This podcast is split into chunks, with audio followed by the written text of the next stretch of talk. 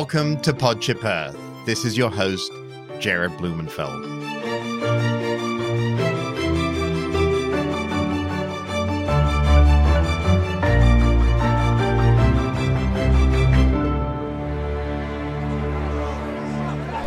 Hark the sound of myriad voices rising in their might.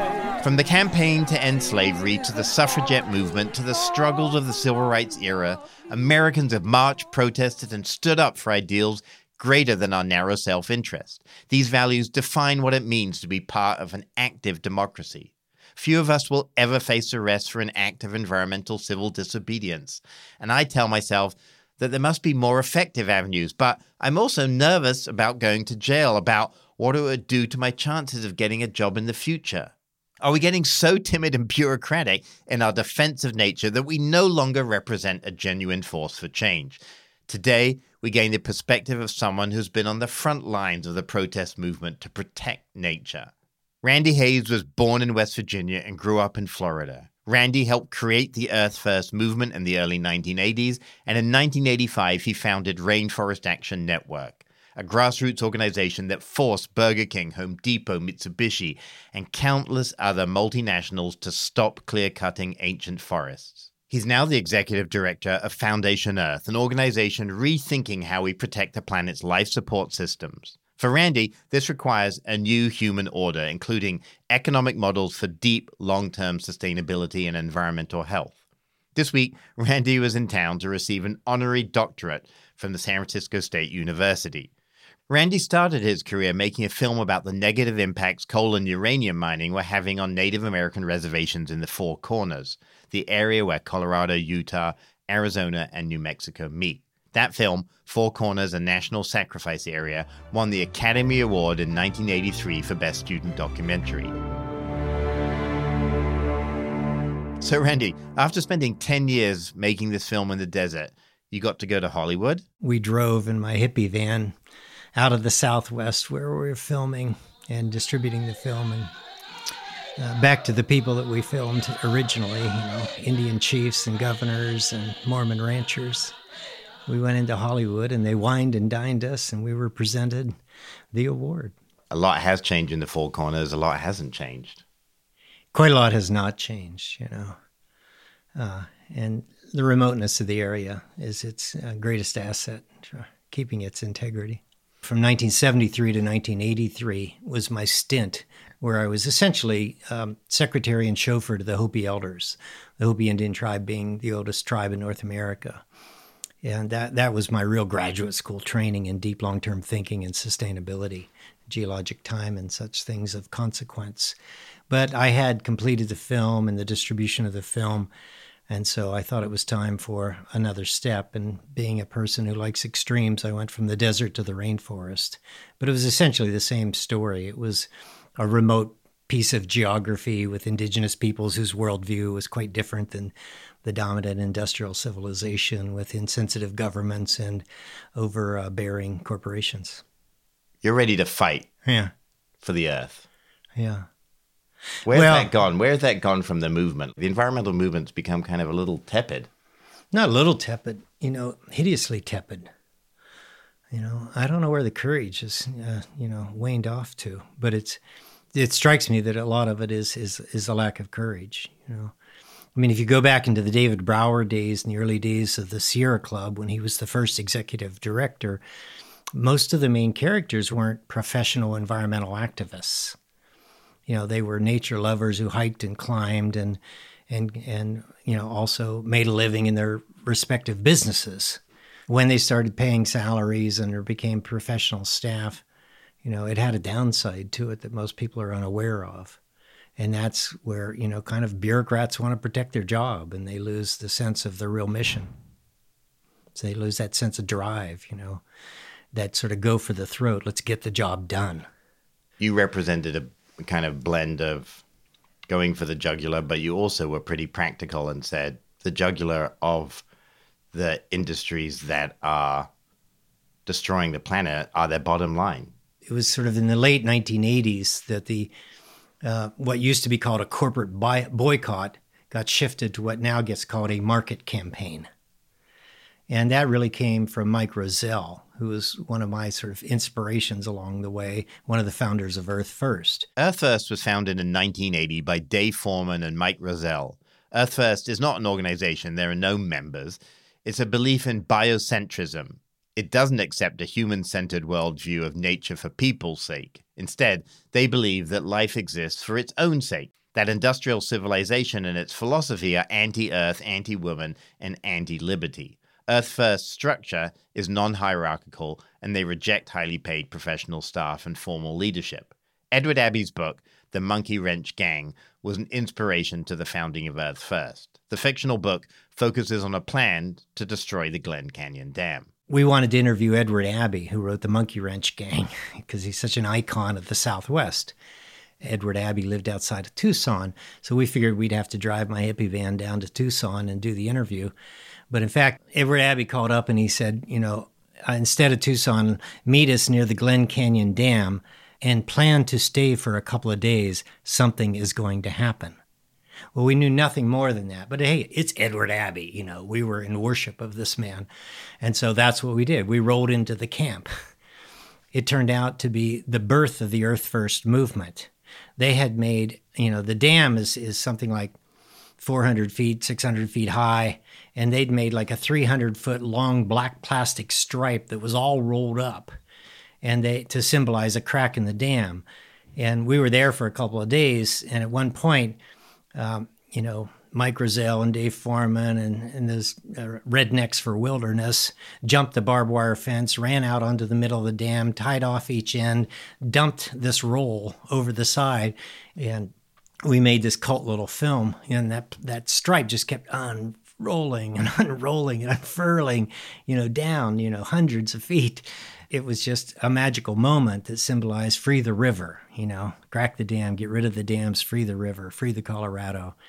And we we filmed it from the visitor center up there where Edward Abbey jumped in the back of this beat up old wooden pickup truck and delivered like a Gettysburg Address for nature, right, which I sound recorded. Randy, it just so happens that we have a copy of the rare archival recording you made of Edward Abbey laying out an Earth First agenda. Here it is. More river diversion projects, more strip mining of our mountains, clear cutting of our forests, the misuse of water, the abuse of the land, all for the sake of short-term profit, all to keep the industrial military empire going and growing until it finally reaches the point where it must self-destruct and destroy itself. What is the use of building a great city if you haven't got a tolerable planet to build it on? Earth First. How can we create a civilization fit for the dignity of free men and women if the globe itself is ravaged and polluted and defiled and insulted? The domination of nature leads to the domination of human beings.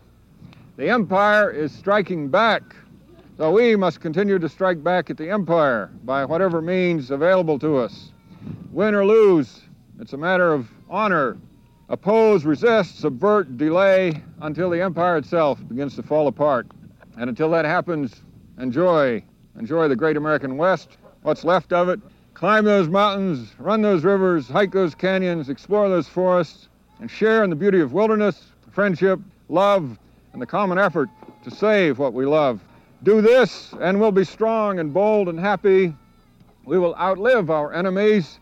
And as my good old grandmother used to say, we'll live to piss on their graves. I met all the founders of Earth First. Mike Roselle was the one who who said, look, you know, if we really want to get these corporations, we could be a bunch of hippies demonstrating on the logging roads and blockading it and burying ourselves up to our neck or chainsawing, chaining ourselves to the trees or, you know, all of that stuff. But But uh, he said, let's go to their biggest customers. And Home Depot buys from all the logging companies, right? They're the number one customer for all these logging companies. So if we could get Home Depot to the biggest retailer of wood on planet Earth at that time.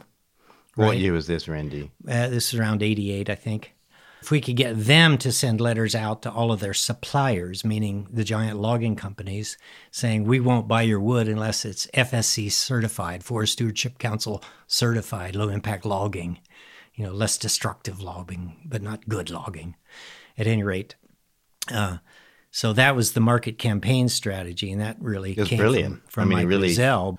Then there was kind of this counter-movement of the wise use, sustainable use movement that basically, just as the climate deniers are today, they basically were saying, Earth First, they're a bunch of terrorists. They should be labeled as terrorists. These aren't activists. These aren't environmentalists. They don't care about the earth. They're trying to destroy corporate profits. And they were remarkably successful at kind of spinning that narrative.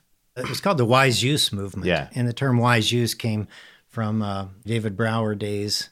There was the wise use of natural resources, which meant multiple use, which is different than wilderness, leave it alone, right? And so the uh, corporate lackeys formed what they called the wise use movement to counter, you know, this Earth First, no, in defense of Mother Earth, no compromise for Mother Earth. The environmental movement has moved so far to the center in large part because there's no one at the edge saying we we are part of nature. Nature is part of us. That's become kind of like, what? How could you even think that? No, no, no. We're very separate. And these people that believe in the earth are really kind of odd. They're wacky. We need to marginalize them. Yeah, the, the Earth First movement were deep ecologists, right? And their their inspiration came from several characters, but primarily from nature itself. But Arne Næss was the Norwegian Norwegian philosopher who wrote the de- and coined kind of the term deep ecology versus shallow ecology. And so I think a lot of what we see now that gets called environmentalism is really shallow ecology versus deep ecology. And, you know, we have to just admit that the human species is an anthropocentric creature. Anthropocentric meaning, you know, human humans are the center of the earth and the reason for everything. Well, that just turns out not to be true. It's not reality. We are but a strand in the web of life, as John Muir said. Where do we go from here as a movement?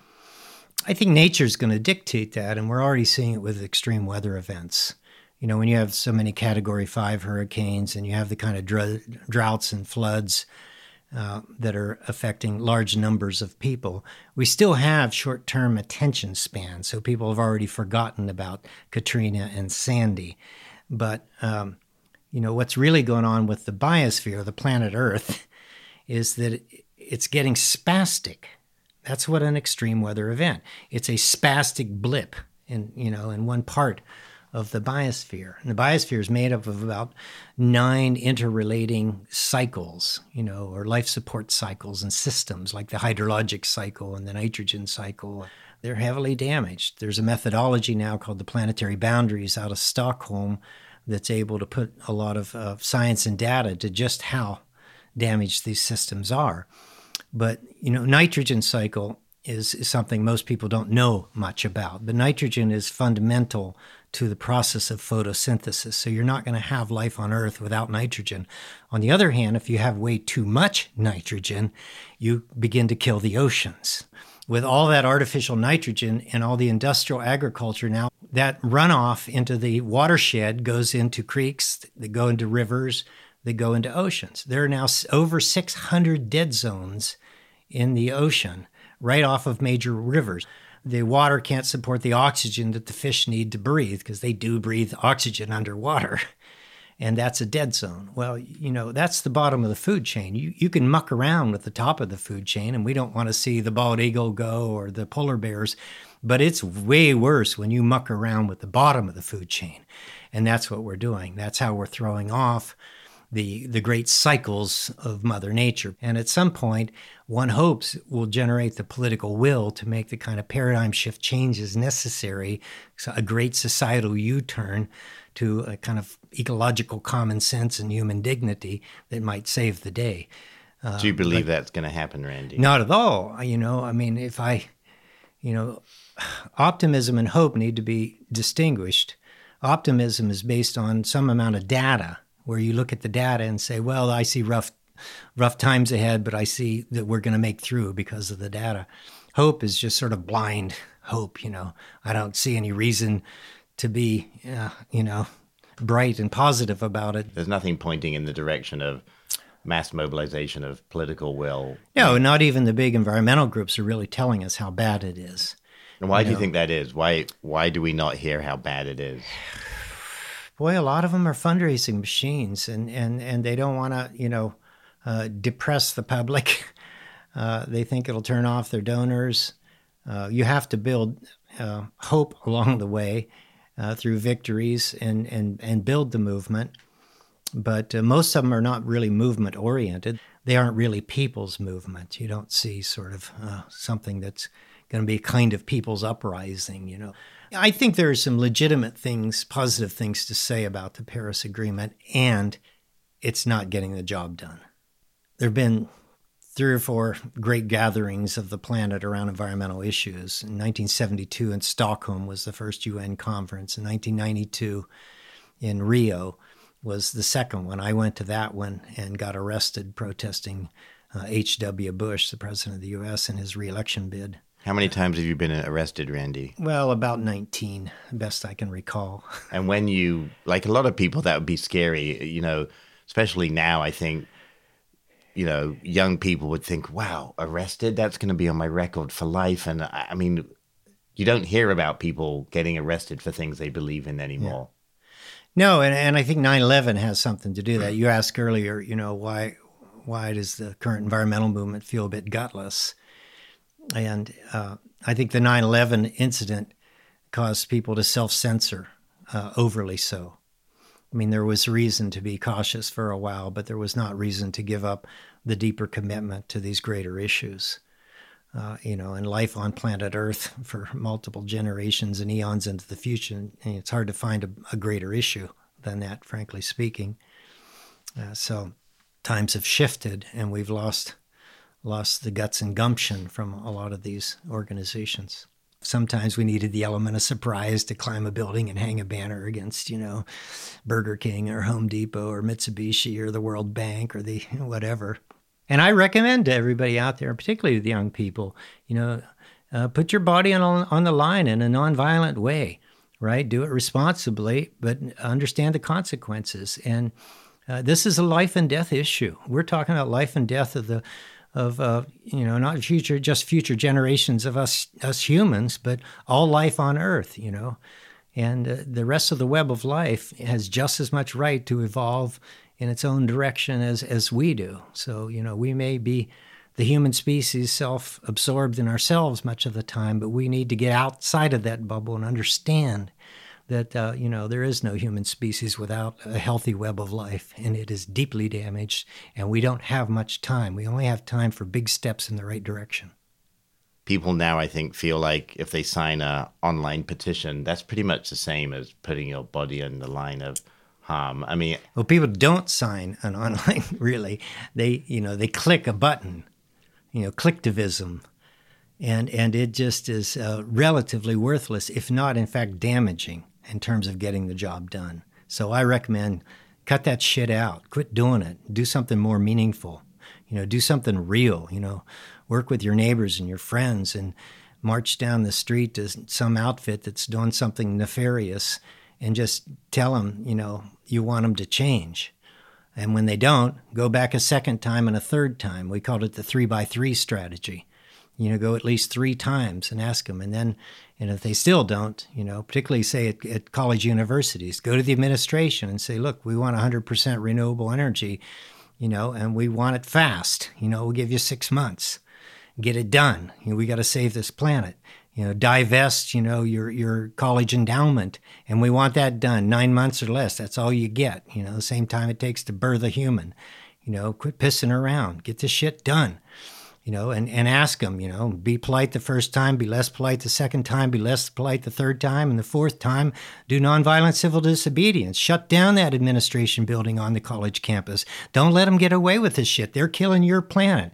You know, they're killing your future careers. You're, you might graduate with a degree like eight thousand people did yesterday at A T and T Park in San Francisco where the Giants play, right? And they're all hopeful, you know, spirited people want to get out there. But I told them in my, my speech yesterday, you know, there's no social justice and there's no vibrant economy on a nearly dead planet. And that's what's going on. So get off your butt, quit clicking the computer and get out there and raise some hell. So how did Rainforest Action Network begin? I rented a desk at Friends of the Earth. I was a wannabe environmental activist, you know, and I proposed at a board meeting at Friends of the Earth that uh, they start a rainforest, save the rainforest department and hire me to run it, right? Uh, this was after my ten years in the desert with the Hopi Indians in the Four Corners film. Then one of the top board members said, who is this guy, Randy Hayes, and what's he ever going to do to save the rainforest? Let's just not do this, you know. And then Mike Roselle wanders into the photocopy room. So I said, well, screw it, Mike. Let's just start our own organization. And he said, uh, well, what do you want to call it? And the desk next to me was another rented desk from Pesticide Action Network, run by this wonderful woman named Monica. And and I, I said, well, how about Rainforest Action Network? We started the organization that night, and we finished off the six-pack of beer. And the next day, um, we said, well, let's go over and visit Herb Gunther at Public Media Center and, and ask his advice. Herb Gunther's Public Media Center was an advertising agency for nonprofits that specialized in full-page eco-information attack ads in the New York Times. Herb is amazing. And one of the first things he said, he says, look, there's no serious campaign without a media strategy and a media campaign. And he says, and you should do three things. You know, you should do a, an inexpensive national media campaign with a lot of donated placement of magazine ads and such. And he said, we'll, we'll work, we'll do the ads for you. We'll do full page camera ready, you know, mock-ups, and you just get them out, you know, whether you get them into some, you know, hippie vegetarian newsletter that goes out in a neighborhood or whether you get them in Time magazine. And we did all the above. We just worked that really hard, and we began to get serious attention across the country. And he said, and then you've got to launch, you know, a grassroots campaign, pick a target and attack, you know, and Burger King was our first campaign. Burger King, you know, got most of their beef from Central American rainforests, and that was the primary cause of the destruction of rainforests in places like Costa Rica, right? And then third thing, he says, you got to build a membership so you're not dependent on foundation money, because the tail sometimes wags the dog, and these foundation people have all their money invested in corporations. And he says, and don't go too far, don't go too anti-capitalist. Our direct mail campaign was a packet called Five Reasons to Boycott Burger King. And it had a coupon to, or a little postcard to send to Burger King. So it was an activist tool that was real. And back then, when they started to getting hundreds and then thousands of these, these postcards, it got their attention. It only took us eighteen months to get Burger King onto one bended knee. And then, you know, they canceled a thirty-five million dollars beef contract with Costa Rica. And that sent shockwaves through the fast food industry that they knew they couldn't get away with this shit any longer. We didn't have a lot of money back then. We didn't have uh, political power, and we didn't have financial power, so we organized people power. Is Trump a distraction? Are we being distracted from the real issues of the day, which are planetary collapse, by this buffoon? Absolutely, absolutely, because just remember, things were very bad pre-Trump. You know, we were in dangerous waters pre-Trump. And uh, yeah, certain things are, are worse now, or we're losing, you know, another set of years the way we did under eight years of, of Ronald Reagan and four years of H W Bush and, and you know, the Democrats, uh, eight years of, of Clinton were no bastions of great paradigm shift, but they were a lesser of two evils in terms of the political parties, ecologically speaking. And, and a distinct difference. I disagree with Ralph Nader that, you know, it was twiddledee, twiddledum, that there was no distinction. I think there is a distinction. On the other hand, it's absolutely true that no political party is really telling the ecological truth about what needs to be done to reshape the global economy, to get our our industrial foot off the throat of natural systems. So you've spent time thinking about what is required for an ecological U-turn. Tell us some of the ingredients, from how we think about capitalism differently to yeah. how we think about how we work together yeah. as a species. I don't believe that, that capitalism is a good long-term bet for an economic system for planet Earth. On the other hand, there's no wind in the sail of any coherent alternatives right now. And so I think we have no other choice but to try to ecologize the rules of capitalism as best we can, simply to buy time. You know, one of the reasons it's fundamentally unreformable is it undercuts democracy. You know, it will find the loopholes. It'll buy off the politicians. It'll take over the political parties. It'll form its own political parties. It, there's just an anti-democratic nature to big business, right? And so, uh, but a true cost economy is one that internalizes the externalities, for those who know that economics speak. But what that all really means in simple terms is the pol- the pollution costs to the earth and to the future are not internalized in the price you pay for goods and services. And so the point is not really to internalize those pollution externalities, it's to get rid of the damn things, right? But a true cost economy can begin to do that. A lot of the most heinous things should just simply be banned outright. Uh, we banned the production of, of or use of D D T in, in the United States. Other things can be regulated. The problem is, is that the anti-environmental right wing has, has demonized regulation. We need small government and deregulation. You know, that comes out of a strategy they've been employing for, you know, twenty or thirty years. But uh, uh, so a true cost economy and, and a circular economy in the sense of zero waste, closed loop, sustainable production and consumption economy. That's what we need, right? So uh, we got to reduce virtually all forms of waste. All the minerals and metals need to be reused ad nauseum as long as we can. Uh, remember the, the distinction between non-renewable resources and renewable resources. You know, you can have baskets and clothing out of fiber that's a renewable resource, and you can replenish that in a way you can't replenish, you know, gold and silver mined out of the body of the earth. And things like old growth forests are non-renewable resources. They are not renewable resources. You know, a tree farm, a monoculture tree farm is not an, a forest, you know, it's a crop.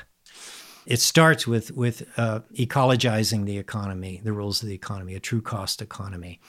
Uh, a second thing, it's obvious to most people, is one hundred percent renewable energy. Well, that's kind of a no-brainer. We got that one figured out. But the third point is, is around one hundred percent ecological farming. We have got to get rid of industrial agriculture. It's a nightmare. You know, we're we're really screwing things up with industrial agriculture. And so we can't go from, you know, six to seven to eight to nine to ten to eleven to twelve billion people. It's not okay. We need humanistically to get back to three billion and then and then assess how much have we damaged the planet? What's the carrying capacity of the planet for three billion people? At what lifestyle? Do we need to go smaller, is that, or is that okay? We won't know that until we get back down to that. So low-impact lifestyles are really important to the process. And it starts with, you know, how do you get the billion top over consumers down to a sustainable level of lifestyle? And you can't do it through voluntary simplicity because that's just too boutique and not at scale. If we can't do it through voluntary simplicity, like how do we get people to realize that the plastic shit they bought at Walmart three weeks later is inevitably going to end up in the landfill? Yeah, well, a responsible government doesn't allow that stuff to be produced in the first place. You know, that's not okay. But we don't have responsible government. We don't really have democracy. We don't have a two-party system. We have two aspects of a one-party system. You got the Democratic side of the big business party and the Republican side of the big business party. But we got the big business party running this country in so many ways. So we don't have zero democracy, but we sure as shit don't have a healthy democracy. So one of the last meetings we went to together, Randy, was uh, a planning exercise that you're involved in for kind of post-apocalyptic planning, like when the shit hits the fan. Right.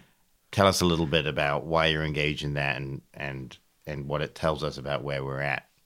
There's a lot of pressure to sort of be positive and candy coat the situation. But, you know, it's, the truth is, you know, if you look at the last forty years of, of activism, so many people have said all of the common sense things that needed to be said about renewable energy and low impact lifestyles and and such, you know, from Donella Meadows and the limits to growth to people like David Brower and Lester Brown. And but common sense and reason are insufficient tools to save the planet.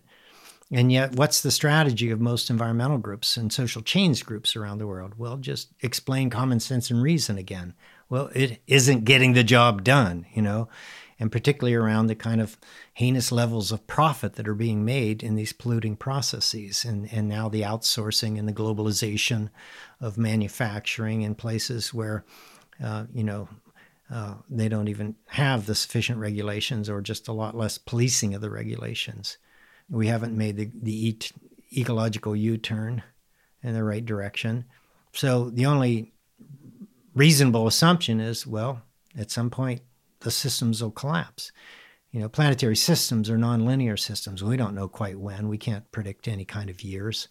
Uh, but I'm not very positive about the next seven years, and certainly not the th- next thirty years. And, and and for sure, the next seventy years, you know, are going to be major turmoil. Uh, so that's the sort of time horizon I put to it. Uh, and so, um, and say say we do collapse. Well, what does collapse mean? Is it sort of a, a singular punctuated apocalyptic thing of all of the uh, satellite systems and around the planet and all the grids and all the delivery of industrial food, agricultural foods to the planet? Uh, well, could be that, but probably actually won't be. It'll probably be stair-step, just like the two thousand eight economic crisis, where we dropped down. People lost a third of their savings on average, you know, and now we've sort of leveled off and we feel okay again. And again, kind of out of sight, out of mind, or short-term thinking, we feel like we're okay, but we're not okay. You know, we're going to have another two thousand eight economic crisis. And that's not even the worst of things, really, because uh, it's when the, the biogeophysical systems of the planet really stop performing to support life. You know, and most commonly people think of, oh, well, two degrees centigrade average temperature rise and climate change, or runaway climate change going even higher than that. I mean, we don't know how these things are going to play out. So the exercise that you're involved in is, to the irrespective of how they unfold, there will likely be a number of people on the planet that survive. Absolutely. We have to just sort of assume so or hope so. I think it'll happen in sort of continental regions, and it'll be shell-shocking well beyond, a, you know, a Category five Katrina in New Orleans, you know, and it could be Africa and droughts and, and massive famines where ten million, one hundred million people die. You know, I mean, I'm sorry to say so, but I, that's what I truly think is quite possible, where people are still after various forms of collapse. Uh, we certainly don't want to rebuild based on the same system that got us into this problem in the first place. We want to rebuild in fundamentally different ways.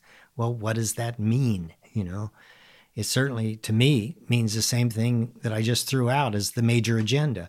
You know, a true cost economy that, it, that doesn't allow you to externalize pollution uh, situations.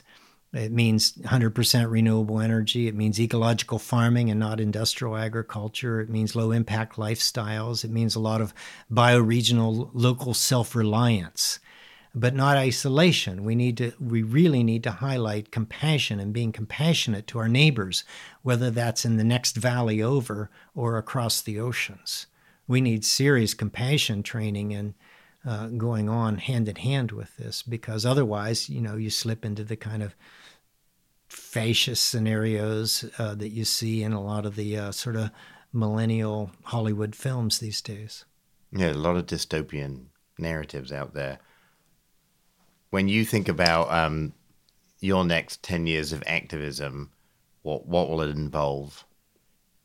Well, I want to do a one hundred million dollars public relations campaign, and I want to do it in six regions of the world.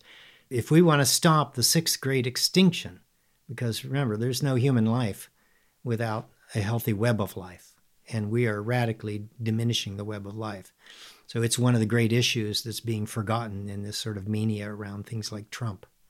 The Nature Needs Half campaign, uh, it's, you know, it's a campaign for all of us. If you protect half of the flora and fauna of a certain ecological zone, like, you know, a grassland in northern Africa or a Central American tropical rainforest, you can protect ninety percent of the species there. You know, if you protect fifty percent of a ecosystem type, you can save ninety percent of the species types of flora and fauna. And that's that's really important. I'd spend the money in six regions of the world equally. I'd give, in each region, I'd give half of their chunk away to local groups to do things. And this would be around public relations, not really, you know, other aspects of, of social change, but just getting this, what feels like a radical message out there, because again, the ecological truth tellers are not getting this kind of a message out there. It's not coming from any of the major political parties. It certainly won't come from any of the transnational corporate executives. It's not even coming from any elected officials that I'm aware of. It doesn't come from the major social change groups of the planet, whether they're human rights groups or environmental groups. And so we've got to get that message out. We've got to alert uh, the planet, the people of the planet, that there's no time left except big steps in the right direction. And that starts with a clarion call to say what those steps are. Given all the information that you have, and I think, you know, you portray it very accurately, how does it make you feel personally? Well, I don't think anger is an inappropriate response to the death of the planet. So I get really pissed off. You know, this is, you know, this is, really is life and death stuff. You know, I've had friends, you know, people like Chico Mendes in the Amazon who are, are now are dead, you know, and I've got a lot of other friends with life, you know, threats against their lives. And, and, you know, the statistics of the number of murdered activists are just growing around the planet. And that's just not okay. And then there's the extinction of species, man, that is unacceptable. You know, whether that's some unknown flying insect or, or, you know, the megafauna species of tigers and polar bears, you know, I mean, this is, this, this stuff pisses me off. We also, I think, need to be pointedly nonviolent and do civil disobedience from that perspective. Uh, tough love when we need to exhibit tough love. So, you know, if that means blockading, you know, a meeting where the captains of industry are trying to promote business as usual, like in Davos at the economic summits, well, then shut it down, you know, shut that town down for two years, you know, not just the conference itself, you know, say, look, don't ever have a conference here. It's not okay. You know, these people are killing the planet. Were you there when they built Glen Canyon Dam? I want to thank Randy for being the coolest dude I know. Every time I get to hang out with Randy, I feel like it's exactly what I've been missing. Randy says what so many feel and know to be true. The planet is in bad shape, and we need to implement high-impact strategies immediately. It often feels like we're in a lowest common denominator negotiation in which consumerism always wins, and if we're lucky, the environment gets damaged just a little less quickly. Earth First and Rainforest Action Network bring a completely different energy to the table. It's about harnessing people power rather than leveraging corporate influence. The term ecoterrorism has been intentionally misapplied to shut down any kind of nonviolent civil disobedience that rocks the boat. We need to claim back that space for peaceful, nonviolent demonstrations against those who pollute the planet. What I took away from today's show is that there's nothing more important than life on this planet, and that we can't lose sight of this during our everyday work. As Randy said, there's no social justice, no venture capital, no Uber on a dead planet. This is a personal issue for every one of us, and whether it's getting your campus or pension to divest from fossil fuels or fighting for clean water in your community, there comes a time when each of us needs to stand up and be counted. Next week, I'll be at the Putney School in Vermont to give the commencement speech at their graduation. I had the privilege and fun of attending this extraordinary farm school. Putney is where I started to learn about community, curiosity, courage, and most importantly, it's where I met Alex, with whom I've been adventuring for twenty-three years. The speech will be recorded for your listening pleasure and aired on episode seventeen. Finally, I'm so excited to share with you that this week, Podship Earth won the twenty eighteen Mixcloud Award for Best Online Talk Show in the Science Technology category. We were up against some very tough competition, including Neil deGrasse Tyson's Star Talk Radio. I want to thank each of you so much for voting for Podship Earth. Mixcloud is a crowdsourced online music streaming service with three million active users, including Wired Magazine, the Harvard Business School, TED Talks, and former President Barack Obama. Thank you so much for being part of the Podship Earth journey. From the entire Podship Earth crew, sound engineer Rob Spate, producer Nancy Ferranti, executive producer David Kahn, and me, Jared Blumenfeld, have an action-filled